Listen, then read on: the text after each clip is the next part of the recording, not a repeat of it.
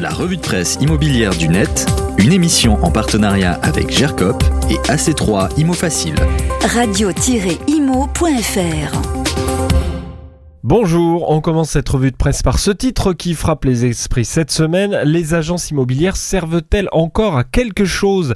C'est dans le magazine Capital que l'on retrouve un très long dossier sur l'évolution de nos bonnes vieilles agences immobilières, car les chiffres sont là, la moitié des propriétaires français ont tranché, ils ne passent plus par les agences pour vendre leur appartement ou leur maison, alors qu'ils leur faisaient confiance à plus de 70% il y a 20 ans. Certains préfèrent se débrouiller par leurs propres moyens, nous dit Capital, utilisant des plateformes, d'autres font appel à des mandataires, une profession comme vous le savez en forte croissance qui prend désormais 14,5% des transactions immobilières en ubérisant le secteur, nous dit le magazine. Honoraires, fichiers, désertification des agences et possible reconquête vers le numérique, Capital s'intéresse au sujet en profondeur, un long papier à lire d'urgence dans le magazine. Dans le Figaro Immo maintenant, c'est immobilier et faits divers. Comment un homme s'est fait justice lui-même en délogeant un squatteur d'une maison qu'il louait avec l'aide de 23 personnes recrutées sur les réseaux sociaux.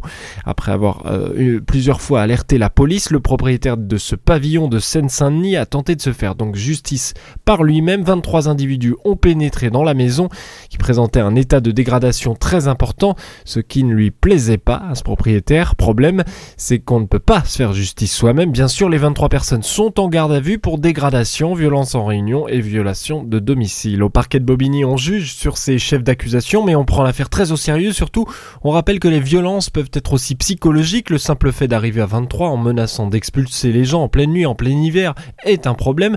Et puis le quotidien qui cite le parquet pour bien appuyer l'état de droit. Il y a des moyens légaux pour obtenir une expulsion. Fin de citation. Une affaire qui ne manque pas, encore une fois, de faire réagir.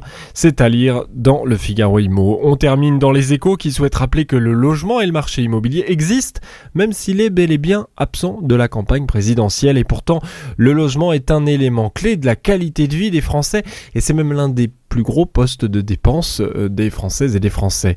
Il est aussi un facteur criant d'inégalité, comme l'a bien démontré la crise sanitaire. Alors pourquoi les candidats n'en parlent pas?